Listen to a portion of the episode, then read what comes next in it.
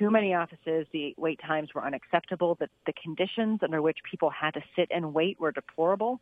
Uh, and to me, uh, we've got a lot of work to do, but it's critical work to improve this, because if we're requiring citizens to come into these offices to do their businesses with the state, which I want to work to change, but if we're requiring that, we have to make the process more smooth, Uh, more pleasant, and shorter. Now, you made a pledge when you ran for office, a thirty-minute guarantee. Mm-hmm. Uh, when might that happen realistically? Well, that's the goal we're working towards every day. And so right now, if you make an appointment in our branch office, you can get in and out in under thirty minutes. So the first step is to expand those appointments throughout the state. They're only in place in forty-three offices, and they're limited in the offices that they're in, so it may take a week before you can actually make an appointment.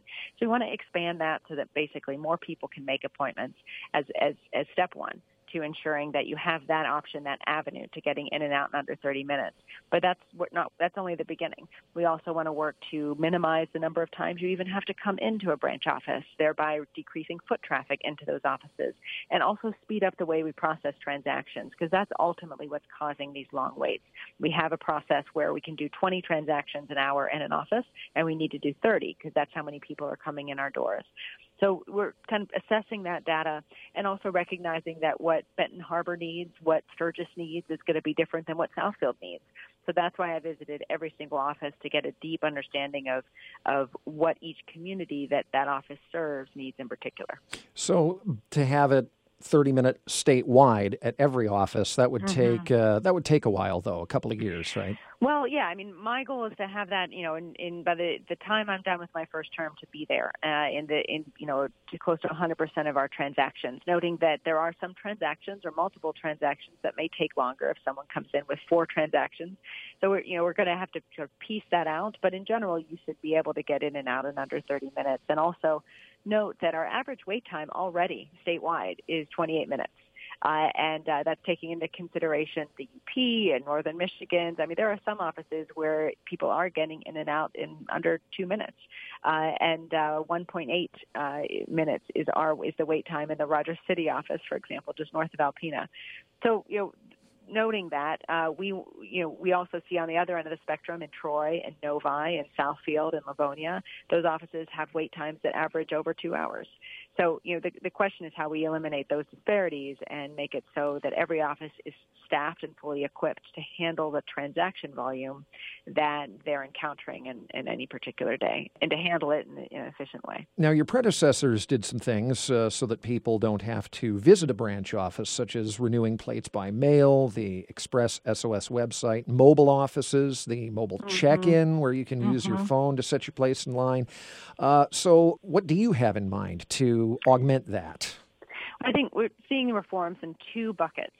One, uh, modernizing how we uh, do our business with citizens at all. So, for example, you should be able to to have a five-year license plate if you want.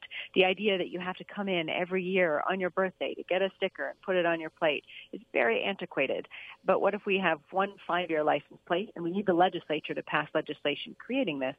But a five-year license plate that, you know, you either pay for all five years up front, or every year you get an automatic deduction, or you're on some sort of payment plan uh, over the five years. But in, the, in any event, you don't have to go into the office at all or interact with us at all over those five years uh, as long as you're all paid up. Uh, that's that's in place in other states, uh, and that's why they have lower wait times in Indiana or, or even in, in Ohio. Uh, and so we're looking at those things, seeing how they work in other states. And then also, uh, you know, the self-service option in our offices that uh, people can just go to a kiosk and uh, renew their tabs for their motorcycle, their boat, or their, their car. Those are those were broken thirty percent of the time that I saw one. Uh, a full one-third of the machines we have in the field were broken for self-service. So fixing those and also expanding what you can do on them uh, and um, is, is, is another um next step for us.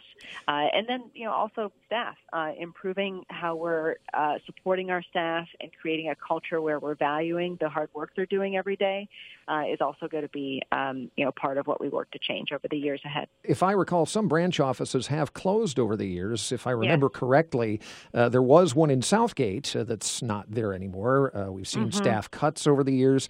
Could you hire more people if you had the funding to do that? Yes, although I'm not sure that that is the, the best answer. We certainly want to uh, I mean, to, not to, to get too into the details, we've we've we've closed uh, about forty branch offices in the past decade, uh, and that has exacerbated wait times in the offices that remained remained open. Uh, in addition to that, we changed some staffing to create less full-time positions and more short-term and part-time positions, which uh, is not has actually backfired because we're we're seeing a lot of turnover in these offices. People want more, um, you know, permanent full-time positions. And so when we're hiring someone into a short-term or a part-time position, they're not staying very long. They're leaving us soon for a better-paying job or a more more stable job.